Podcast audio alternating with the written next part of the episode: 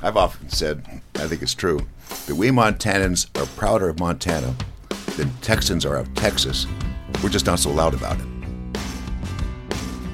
This is A New Angle, and I'm your host, Justin Angle, marketing professor at the University of Montana. This podcast is my chance to speak with cool people doing awesome things in and around the great state of Montana. We are proudly underwritten by First Security Bank and Blackfoot Communications. Hey, folks, welcome back, and thanks for tuning in today. Today, we are bringing you a conversation with three amazing people. My dear colleagues here at the University of Montana, Sam Panarella, professor of law, and Sara Rinfret, professor and director of our Department of Public Administration and Policy, join Montana legend Max Baucus, former United States representative, senator, and ambassador to China. Why have we assembled these great folks? Well, we've done it to talk about some of the great stuff happening over at the Blewett School of Law. What they've put together through the law school, the Baucus Institute, and the Department of Public Administration and Policy is super interesting. They've created a set of opportunities and experiences for students that are truly distinct. I was honored to be a part of this conversation, and I'm excited to bring it to you right now. Okay, so we're here today with Sam Panarella, Sara Rinfret, and uh, Max Baucus. Thanks for coming on the podcast. You bet. Thank you. So, Max, I mean, you, you introduce yourself as Max. You go by Max, and I don't even know the protocol for honor, honorific titles. I mean, we could go representative, senator, ambassador, and what, what is there a protocol for what title people sort of go by? You know, one thing I really, it's just so great about our state. Well, we're egalitarians in Montana. Yeah. we're all together. And one thing I remember, and I was running for office a long time ago. Boy, you don't put on airs in our state. Mm-hmm. Once sure. you do, people start tearing you down. Which is different from some other states, especially some of the more populous states, and that it's that's I love it. That just we are who we are. Yeah, absolutely. So you're here today to sort of celebrate the. Um, well, this is the launch of a sort of the Department of Public Policy, Public Administration and Policy, which is now a part of the Max S. Baucus Institute at the Alexander Blewett School of Law. I think got all these. T- speaking of titles, right? Gosh, did I do it right there? You got Sam, it. correct me. Did I do anything wrong? That's perfect, Justin. Okay, Great good. job. So it's a big day. It's past the border regions a week or so ago, and um, I wanted to start with you know, what is the Baucus Institute? What's it all about? How did it come to be, and why here at the University of Montana? Yeah, I um, when I left the Senate, decided, gosh, where am I going to put my papers? Got to send them someplace back home. And what, what do you mean? But I just want to interject. What you say papers? what does that yeah. mean? What yeah, does the listeners good think about? question. You know, all the speeches and Okay. emails and casework and Yeah. all our committee work, finance committee, for example, health committee that we uh, pursued back in the during the 36 years that I was in the Senate. There's a lot there, and um, it's frankly it's about a thousand boxes. Wow. More than that, and it's pretty expensive to categorize it all, to archive it all. I was surprised. But I decided, after frankly visiting MSU and Helena over at Carroll and around different places, hey, yeah, the logical place, the best place is, is the UM uh, here in Missoula. Um, and partly because the, the, the Mike Van Mansfield Foundation is, is here in Missoula. And I, I, I really revered Mike over the years. He's really one of my big inspirations to get into public service. And um, it just made sense to put the papers here in Missoula. And, um, and if the papers are here in Missoula, the next question is, gosh, if I'm going to set up a public policy institute, where should it be? And uh, it's a pretty easy decision. Well, the papers are here in Missoula, the university, law school. So I, I'll set up the institute here. Why an institute? Basically, I just believe very much in public service. Okay. Uh, my professional life has been public service, about 40 some, more than that, years, uh, both in the Senate and also over in China, representing our country. Uh, and uh, I said, okay, now that I'm no longer in public service, um, I want to keep active. I want to maintain a, an interest in public service and encourage more people to get into public service. Why?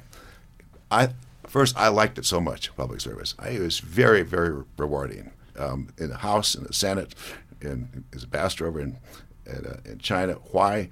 Because I just like helping solve problems, you know, getting putting people together, Sure. um, finding solutions. and help make us a better place. I know it sounds kind of corny and trite and all that, but I believe it. No, it sounds and, very inspirational it's right a, now. It's, it's, a lot of fun. It's I just enjoy trying. You sure you get set back a little bit, but it's, it's fun. Yeah. So I decided let's set up an institute and let's do it here in Missoula. Sure. And now Sam is the director of the institute. Is that correct? And and how long ago was the institute established?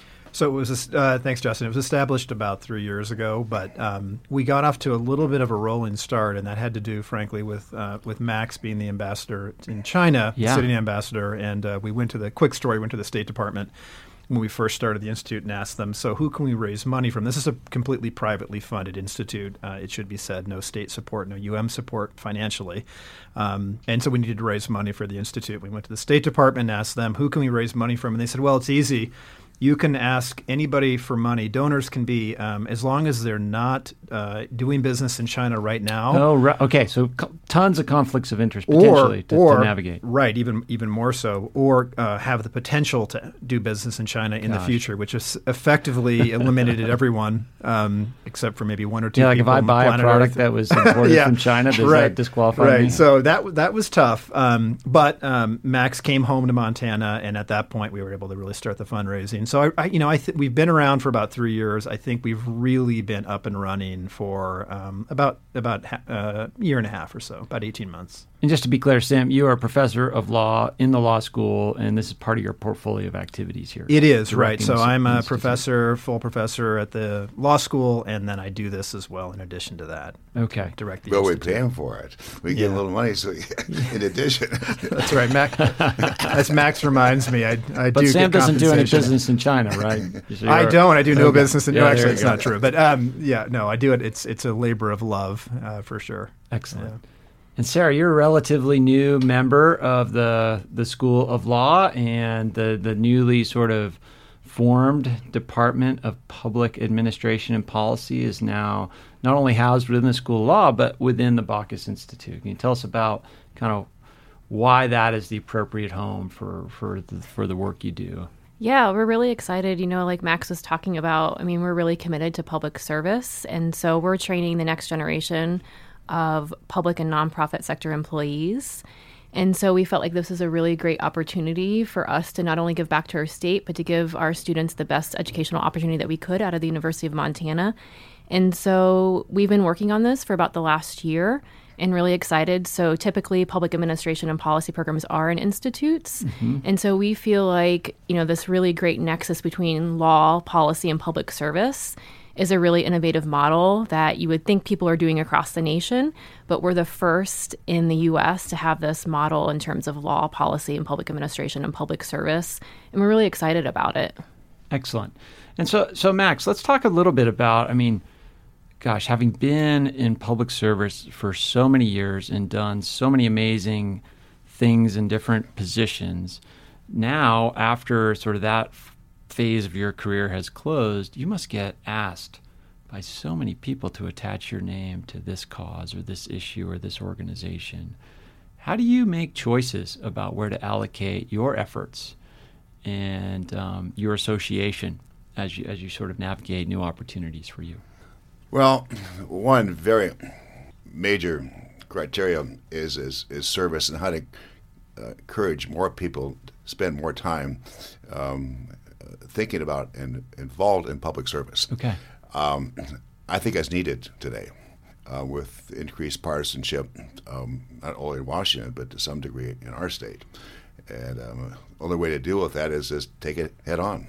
Just encourage more people to, get more involved and do it in a way where they're, it opens their eyes and they see that, hey, I kind of like this. I like serving. So what, how do we do that? One is we call it uh, we call it our leaders program. We select um, ten Montana college age students Right. and um, put them through a, a program here at um, in, Missoula. Then send them back, all expenses paid, uh, to uh, Montana congressional delegation offices and other um, federal offices. Okay. We only have three in our delegation, so we got to spread it out. Yeah, yeah. 10, three plus seven. And, um, and they're there for a couple, three months. As I said, all expenses paid. And they come back, and my gosh, they're on fire. They're, it's so interesting to them. They're so excited. You talk to the kids, and they come back. So, you know, 10's 10, so we're going to keep doing this and build up more than 10 But that's a huge part of this. Get Montana kids so excited about public service that they will then get involved in public service themselves rather than maybe t- pursuing some other profession that that maybe not be as rewarding as, as, as service is. So that's that's a lot of what we're doing. Um, the Masters of Public Administration program is really cool too. I'm really that's excited about. It. Oh, I'm excited about all of it. But it's that's a program. Sara can explain it better, and she probably will explain it better. But essentially, um, we're helping people who are working for state government uh, to learn even more and do a better job. Sure. And how to interact with properly and constructively with people, and uh, with that they work with, and uh, and with both branches of government. It's um, and frankly, I'm really proud of this. One of our illustrious graduates is our our Attorney General, um, mm-hmm. um, Attorney General Fox, and I mean he liked it so much that oh my gosh, he's out raising money for it, and I, it's it's, it's he, he got, he's so excited about it. So that's that's those are two of the areas. We'll talk about others later. Two other two other program, other two other parts of the program, but it, those are two leaders program and the MPA program. Sure. So we're thinking about like how to best prepare um, students from Montana and beyond for careers in public service. I mean, a lot of the attributes you're talking about, Max, were sort of hallmarks of your career: this collaboration, compromise, which has kind of become a dirty word in, in our current politics, and the ability to work with other people effectively and take on alternate perspectives can get maybe Sam and Sara. Can you talk a little bit about how you can actually teach those values and those things in a curriculum? Sure. Uh, you know, so I think there's a, as long as there have been humans, there's been this um, human tendency to privilege one's own lifespan, right? So people have been saying for as long as there have been people, we live in interesting times. Right. And mostly they're wrong, right? mostly people don't really live in interesting times. But I actually think we are living in interesting times uh, and not always in a, in a positive way. But, um, and and I don't need to belabor the point. I think everyone understands sure. that these are difficult times for whatever your politics might be. They're difficult times for collaboration and understanding and reaching across barriers. And um, it's just not part of the fabric, unfortunately, uh, of a lot of what we see out there. And so. You know, Sara mentioned that what we're doing at the university and at the law school with the with the institute is one of a kind, and I, I want to make that point, um, and I want to emphasize that point you know, I think uh, I grew up in Montana, and I know that we in Montana, the university, and elsewhere, don't like to brag on ourselves very much. Uh-huh. And I think we often do a pretty poor job of getting the word out about how great we are. It's not a really a Montana way to be, right? We're understated. We don't talk about it what we're doing. So we, don't, gonna, we don't make podcasts about it. Well, we yeah, but it, present company excluded, of okay. course. But uh, but I want to brag. We're bragging. We're yeah. explaining. Yeah, we're, that's it. We're explaining. This is this is one of a kind. I mean, the, you know, and and you know, the word unique gets it gets misused a lot. This is actually unique, right? This is truly the only pr- only program like this where students. I'm getting to your your question, Justin. I promise. But where we can give students multiple different entry points into public service. So we have law students, we have MPA students or DPAP students. We have students who interact with the institute through the Baucus Leaders Program that Max mentioned. Those are not often not law students or MPA students. There may huh. be undergraduate students who do that. Uh, the, the cohort includes all throughout the campus students from all over the place. We have a China program we haven't talked a lot about where we bring 20 to 25 students to China every summer. That's a mix of different kinds of students. So we have this sort of multi-door public service approach that uh, a student, the only place they can come in the country to get those kind of opportunities is here, and that's what we're so excited about. And so, Sara, let's talk about the classroom. How does this kind of come to life in the classroom in terms of the experiences students have and the values the faculty bring to that? education? Yeah, I think one of the things that we really pride ourselves on is that everyone that teaches in our department has a practitioner background. And so, again, that nexus of law, policy, and, and public service. But we kind of wear that as a badge and say, you know, we've all, like, you know, I was a, a policy analyst before, you know, and, and Sam was a practicing, you know, practicing lawyer before. And so that's something that we want to share with our students. And so, we really our mission is apply that theory to practice and to pr- provide those applied learning experiences. But I mean, you and I work on the Big Sky Poll together. Mm-hmm. You know, really public service cuts across all disciplines. And so if you're going to enroll in one of our programs, you don't have to have a background in, you know, public policy. I mean, we have students with a chemistry background, law, sociology, psychology, because if you think about it, every every government agency at the state, local and federal level you're bringing together a variety of disciplines to solve, you know, public sector problems, and that's what we're really excited about. Um, and to your point too about kind of the messiness of public policy making. Right. You know, we always talk about. We go back to the our founding uh, father of public administration is Woodrow Wilson, and so he talks about how we have to separate ourselves from politics, which is not really the case but just being um, value neutral in the decisions that we make. So when we're writing policy memos, you know, from our expertise, if you're working for the EPA or the Department of Defense, that we are career civil servants and we're there to uphold not only the oath of the Constitution, but also to pay attention to the people that we serve on a day to day basis and trying to set aside our biases when we enter in, you know, our department, our agency, or maybe municipality at the city level. And that we're really there to sell, serve the public, and it's really exciting to be in that if space. I might jump in there. One thing yeah. that just strikes me is, you know, having served in the legislative branch of government for a good number of years, I got to tell you, so often we don't know what we're doing. Okay. we think we know. and we, we pass laws and, and think, oh, gee, this is about as, as good a job we could do, but we don't know all the details. Mm-hmm.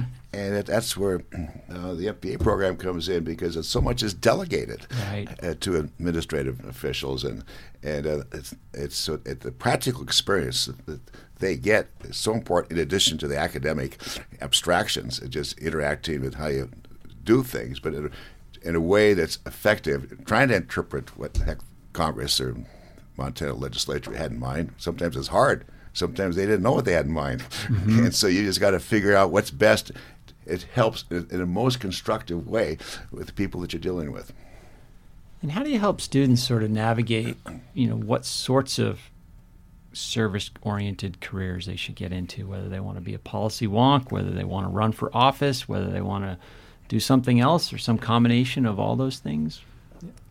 Well, Sam and I can talk about this, but now you come to UM because we have like a menu of options, okay. right? There you go. So I mean, and well, and I think too, because like Sam said, we don't brag about ourselves in Montana. Mm-hmm. And so, where else can you come in the United States that you have law, policy, and public service all in one umbrella? Yeah, and I think I think Justin, it's a great question, and I think it you know the answer, at least my answer, is exposure. Right. Okay. I mean, we're dealing with um, you know, and I, I'm father of an 18 year old and a 21 year old, so I know this from firsthand experience they don't really know. It's. I mean, we all remember being 18 probably, and you don't know much. Uh, you have a bunch of passion, hopefully, and ideas about what you might want to be, but you don't have a lot of direction yet. Sure. And I know Max tells a story about his undergraduate years when he took a class, and I'll let you tell it, Max, but that really got him inspired and kind of led him on the path to, that he's ended up. So, what we're trying to do at the university, at the law school, and the institute is to give students multiple opportunities to be exposed to, for example, the Leaders Program to DC and what that looks like. Okay. To China and what international sure. law and policy might look like. So, you know, those different opportunities, they won't all be for every student, but if we can give them the chance to see those things, something's going to get them fired up. Something's going to, as Max said, something's going to light them on fire, right? And that's what we're trying to do. And, and that's why we're so excited and we keep bragging. Now we are bragging, yeah, right? Yeah. Un-Montana like, but about those opportunities. And it occurs to me, you know, and, and I want to get to the, the China program for sure. But before we do, uh, you know, Sara and I, we, we came to UM and Montana at about a similar time. We've both been here about seven, eight years. And, you know, Max and Sam, you're natives of the state and have made your lives here. It occurs to me, and I don't know if Sara, Sara shares this observation, but there's something pretty unique about Montana and the Montana politics. And, you know, people from the outside that don't really know what Montana's about, they say, "How on earth do you have you know a Democratic governor and one of the reddest senators ever?" And like they're just confused by how the state can sort of be purple in its own unique way. Um, Max, can you speak to that and, and, and how Montana and maybe the values of this state contribute to this this ability for us to put together this unique experience for our students? Well, I think there are a couple factors here.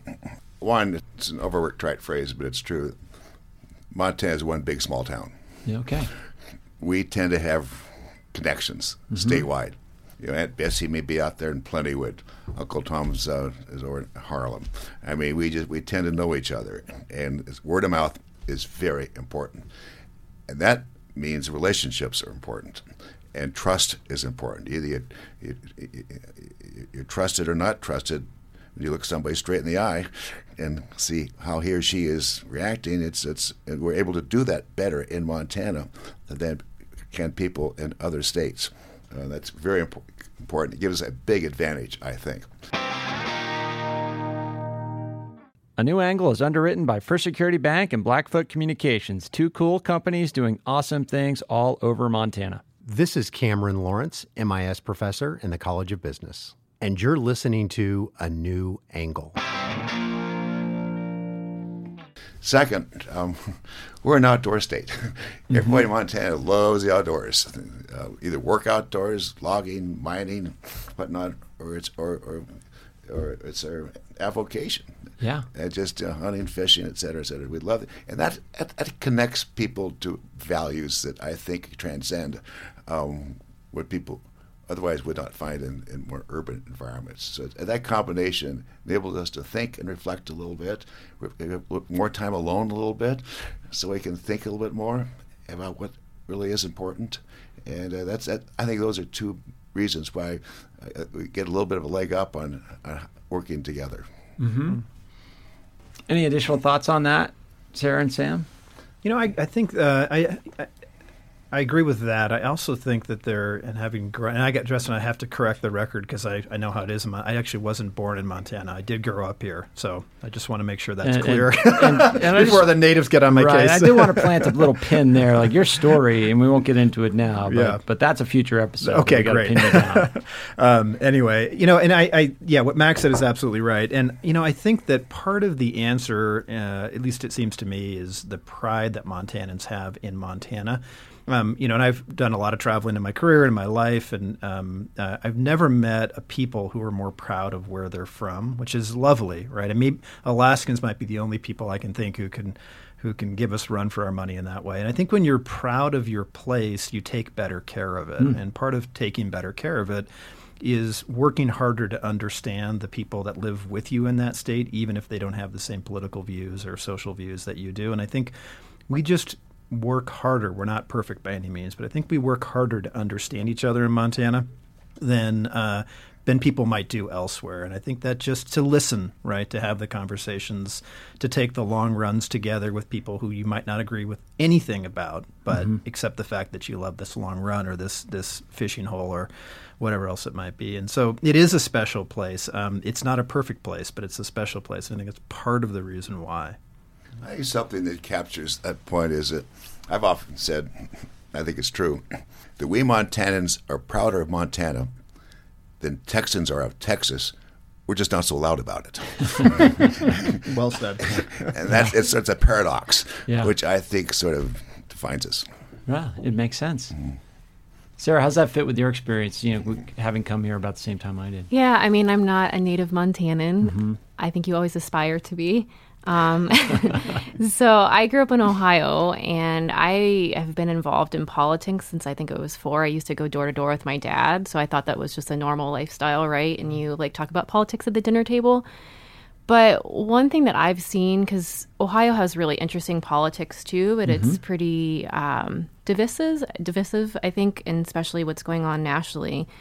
But one thing that was really great moving to Montana is I just think people just have really strong empathy and compassion because you are a next door neighbor to someone. So you probably know your city council member because they're your next door neighbor. Or, you know, what other state that I can email Max Baucus and he emails back, or you can call the governor's office and the governor will call you back the next day. And so I think that's one thing that we really stress in the classroom, just the the access for opportunity to have those conversations because we are one big small town. Um, I think it just really provides opportunities for our students that other students don't have across the nation. And I think our students are awesome here too. I mean, they work exceptionally hard. They don't complain. Um, and they're all working probably 40 to 60 hours Oh, a yeah. week, you know, which I wish wasn't the case and we can do better for that. But I don't know. I just think it's really impressive and just an honor to, to work at UM because of that. Yeah, and speaking of opportunities for students, let's pivot to this this, this China program and some of the other components of the Baucus Institute. So, well, you can tell the history, Sam or Max, but obviously c- coming out of your heritage is the you know the ambassador to China and the tradition of the Mansfield family and the Mansfield Center here. Let's, let's talk about the China program and what that means for students.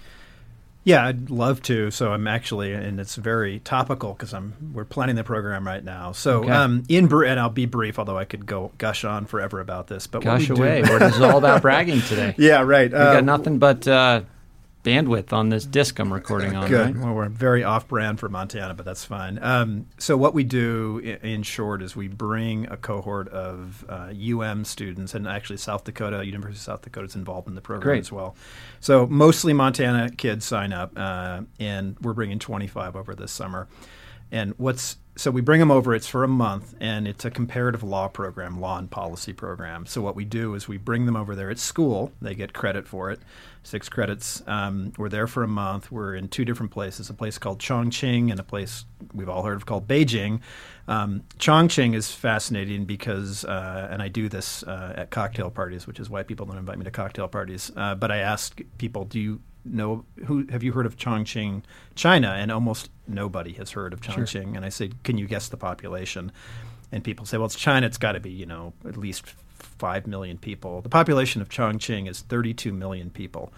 And most Americans have never heard of Chongqing. Um, sort of in the southwest part of China a great place, a really interesting place. But we bring students over there and we have comparative law and policy classes. So for this summer, for example, I'm teaching a comparative climate change class in China. I'll teach half the class and I'll teach sort of the American side of climate change, our laws and legislation and policies around it.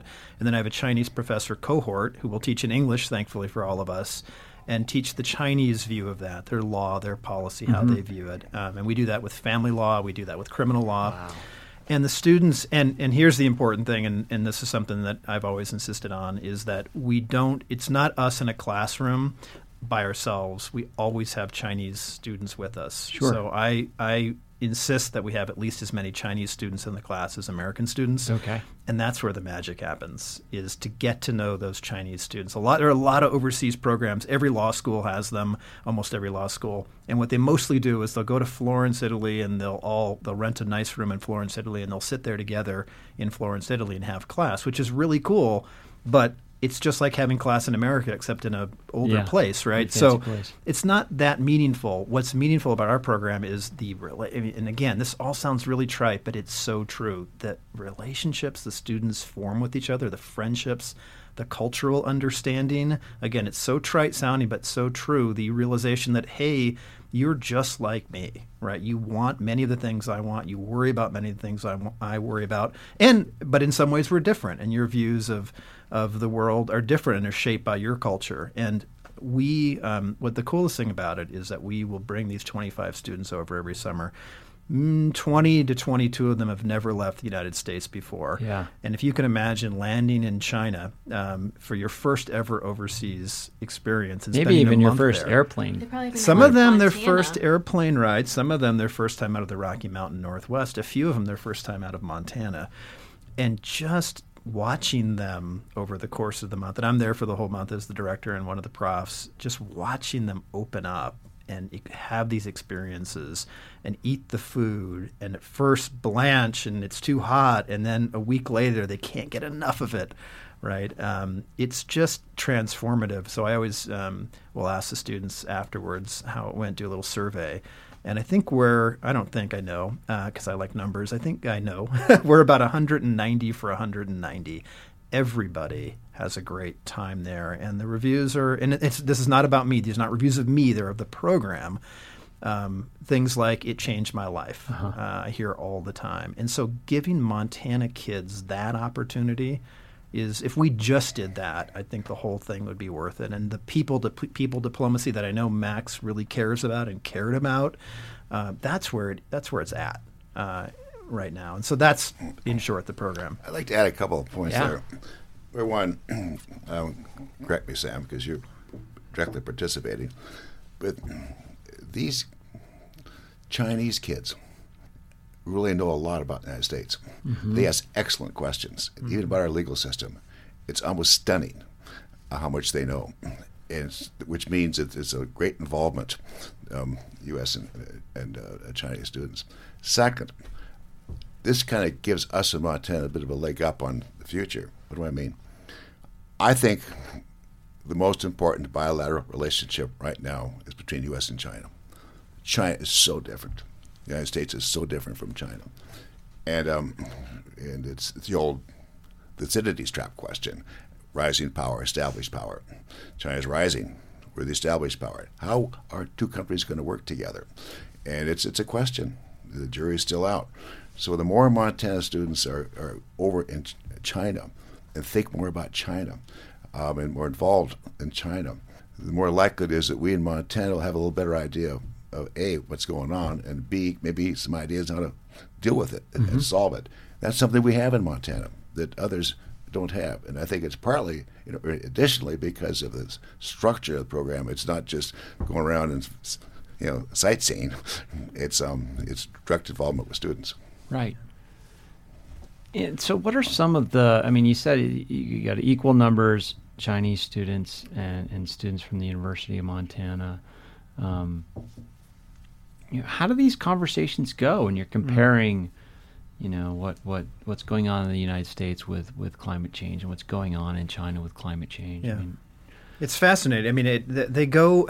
Um, there's probably no one size fits all. I mean, a couple sure. of a couple of things that that happen every year. Um, so first of all, before we go over, I have a conversation with our students, and the uh, part of the a big part of the conversation is, uh, and it's really important to me that I always convey to them that we are not going over there to convince the Chinese that our country is better than theirs, right? Right, and that and that that's not our job, and it's not appropriate, right? And that China, you know, the Chinese, and I've noticed this over the last eight years, and I bet Max, you've noticed something similar.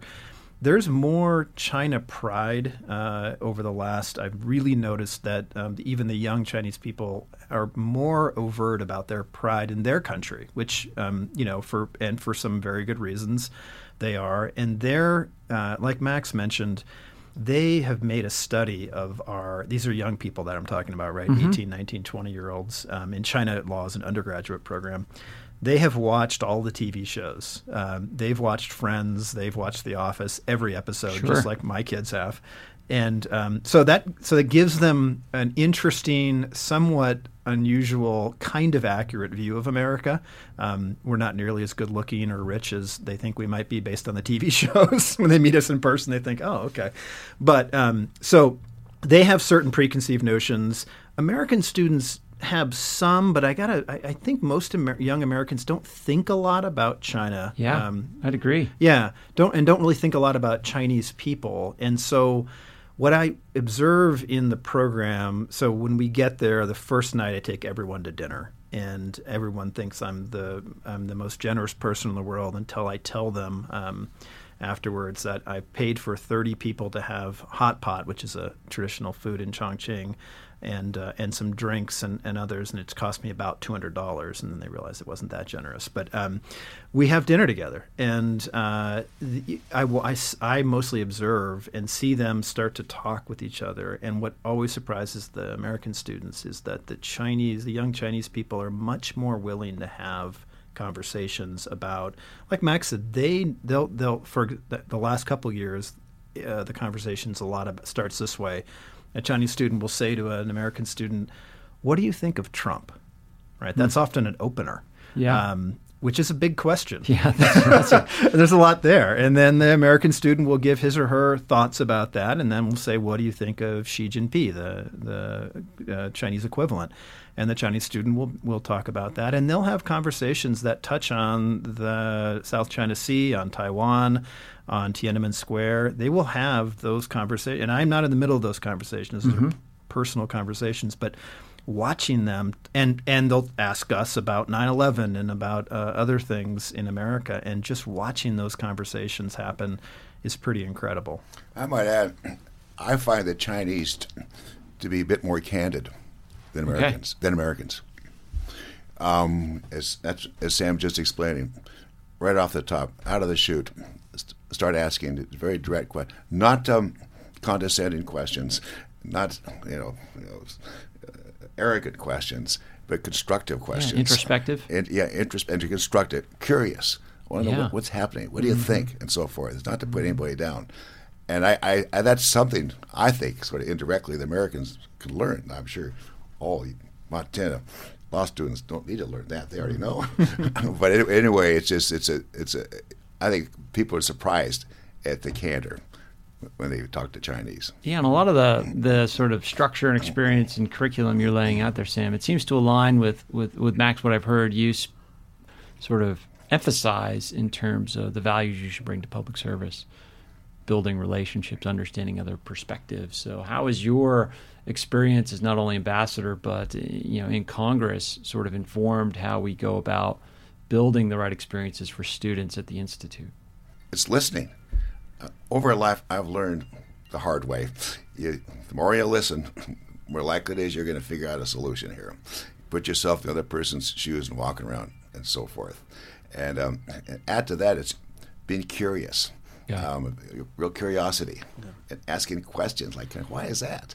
That's interesting." Okay, no, but why is that? And uh, then you start s- seeing clues and look at assumptions behind uh, people's um, uh, points of view. And it's it's it's a it's, it's intellectually challenging, it's just and rewarding. But b it's it's gets it, it gets you toward a solution. Sam made a point which I think is very accurate. I think Chinese people, American people, are basically alike. Okay. Um, in what way? Look at most people want a decent job. They want food at the table. Most people, whether Chinese or Americans, want uh, decent health care, you know, clean air and water, and um, and, and uh, just be able to live a decent, good life, um, be left alone a little bit, opportunity for your creativity. We're alike. uh, Chinese and Americans. In fact, I think that's worldwide. It was not just you know, uh, Americans and Chinese.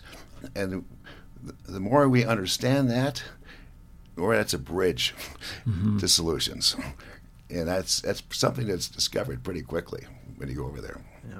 Yeah, and starting with a focus on how we're alike and Yeah. similar in, in, in things we share seems And- like the pathway forward. And I, I don't I know Sam didn't mean this, but there was a slight uh, implication in something he earlier said. Is when we go over, we're not we don't tell them what to do.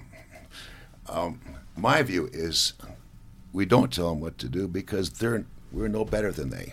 We mm-hmm. are no better than they. Mm-hmm. We have a system based rooted in our Constitution, our Declaration of Independence, the Judeo- Judeo-Christian ethic, you know, brought over from Europe, etc. That's ours, and we're proud of it. We think we think it works for us. The Chinese have theirs, mm-hmm. totally different, and they think it works for them. And um, as Sam said, they're getting more proud of what they're doing. There's more bounce in their step, a little spring. Hey, Sure. we're Chinese. We're we're rising. We're back. And so the key here, in my judgment, is not to say, "Hey, this is the way you do it." The key is to try. to, Okay, it's like two people, like a marriage. yeah, yeah. It's uh, how we got to get along here. Let's figure out how we do all this. And it is like a. It's it's really, in some respect, like an arranged marriage Okay. not based on love, but it's arranged. It's arranged by history, economic and political history, and we're here. There's no divorce. There's no separation. Right. We've got to work it out. Hmm. And the more we realize, hey, we are here together. We're not going to the moon. We're not going to Mars. Maybe Elon Musk's going to send one country up to Mars. I don't know, but that's that's way down the road. Yeah. For the time being, we got to work together. And what you're describing, you know, is complex. And that's one of the things that we struggle with as a culture is is sort of grappling with complexity, understanding it, admitting that it exists, and, and having the curiosity to sort of un, you know do our best to understand it. Um, you know, that speaks to the importance of how we educate students. So, you know, one of the things I know that that you bring to the classroom, Sara, and then the public administration program is is is diversity of thought and trying to create situations where students have to deal with complexity. Yeah, I mean, I think, like we talked about earlier, I mean, we live in a very complex world. And so, especially as the next generation of policymakers, but even public administrators, I mean, like Max spoke about earlier, we're the ones that have been delegated the authority to interpret that very often vague legislation. um, and piece it together and implement it and carry it out, you know, so it kind of protects the, the water that we drink and the air that we breathe. Um, and it's often complex, but I think the classroom, I mean, it's a space where you have to have a collection of ideas and allow everyone to kind of, you know, express their thoughts and their interpretation of what we're doing. Because if not, you know, it's not a best practice. Right. So, you know, you guys have got to move on to the next phase of your day, the ribbon cutting ceremony over at the at the law school. But let's talk about uh, what are we missing in terms of other stuff going on at, at the institute. We've got the, the Department of Public Administration and Policy, the China program. It's a home for the papers. What else? What else is going on? So, uh, thanks for the opportunity. Um, the, the, I mean, those programs we're really proud of, and they keep us quite busy. There's one other area that we're, and it's a little more nascent than the programs we have now. Um, you know, Max's time in the Senate, he did a tremendous amount of work on natural resources and the environment, uh, including the Rocky Mountain Front and a lot of protections up there. Clean Air Act amendments of 1990, and that's a legacy of Max's that is really important to us as an institute and us as a state. Um, so we, this idea, I've been sort of thinking of it lately as collaborative conservation. This idea of, of finding ways, and, and it's obviously really applicable here in Montana, finding ways to balance our desire to have uh, and keep open spaces Sure. and protected areas, but also uh, our understanding that we need to utilize some of our natural resources, and that you know we're ha- one I think example of that that's happening right now is in Colstrip, right? With the w- which I, I teach an energy law course and thinking a lot about the town of Colstrip and the need for that coal fired. Or the, really what's going to happen there is the coal fired plant is likely to be shut down, uh, at least a couple of units here in the next few years, and so that's a sort of recognition of air quality and et cetera in Montana. It's important, but it's also there are uh, hundreds or even thousands of people in Colstrip who rely on that Mm-hmm. uh, plant for their livelihood. And what about those people? And so we're we're still sort of in early stages of thinking how the institute can play a role as a facilitator or in other respects with this idea of collaborative conservation, right? And uh, and to, to honor the legacy that Max and others set in the Senate, but also to sort of recognize that this is going to be an issue for the state. It is an issue, and it's going to be an issue going forward. We need to play in that area as an institute for all kinds of reasons. Uh, there is a program at the university that that that does touch on that around natural resource conflict resolution that um, that we're we're involved with, but not uh, we're still sort of figuring out how to how to make that something that fits our institute. So that's probably the other area that uh, that we're talking about. We're also I got to put a quick plug in. We are going to have this fall our second annual uh, board of advisors meet, meeting and the Baucus lecture. We're still uh, speaker or speakers TBD, uh, but we're really and that's going to be in late September this year. Last year we had Maureen Dowd and That's Carl right. As you'll remember, Justin yeah. here. So we're we're in the planning stages for that, um, and we're getting real excited about that and have some pretty big ideas. So that's just a teaser of coming attractions. Well, I got to say that you know one of the kind of things that I've liked exploring in this podcast generally are areas, things not only going on here but nationally, internationally, whatever, that give you hope. Hope that institutions can can contribute to to leading us through these these challenging times, as you as you outlined, Sam. And so it seems like you know the Baucus Institute is is exactly that sort of entity. And so thank you, Max. Thank you, Sara. Thank you, Sam, for for the work and contributions and, and giving us a, a place where students can go to learn the skills they need and the, the, the sort of way of thinking they need to kind of uh, make the world a better place. I mean, that sounds trite, as, as you said before, Max, but it's it's absolutely true in this instance. I sometimes say and believe sometimes the trite things are the most true. Yeah, yeah. It cliches just are cliche cli- for a cliches reason. For a reason. You know, everything is teamwork too, and I want to thank you, Justin. You're part of the team here. You asked some very good questions and probing in a very good way. Well, try to be curious, right? Right. I mean, that's the value that we're all trying to instill in each other. So, Right. Thanks for uh, coming on the pod, sharing Glad- some time on a busy day, and Yeah. uh, congratulations on the ribbon cutting. And we'll we'll see you again down the road. You got it. Thanks, Justin. Thank you. Okay, well, that was super fun. For more info, visit umt.edu slash law and check out some of the amazing work going on over there. Okay, coming up next week, we have one of Missoula's finest, Marc Moss, creator and host of the amazing storytelling event Tell Us Something. Check it out next week. Thanks for listening to New Angle. We really appreciate it. And we're coming to you from Studio 49, part of the Michelle and Lauren Hanson Media Lab at the University of Montana College of Business. Remember that this podcast was supported by CED, Consolidated Electrical Distributors. These guys pretty much sell anything electrical you'd ever need, but they also hire a ton of our students. If you want to learn more about jobs at CED, visit cedcareers.com. Before we go, I want to thank some important peeps executive producer Stefan Borsum, producer Aidan Morton, and interns Aspen Runkle, Max Gibson, and Ellie Hanasek.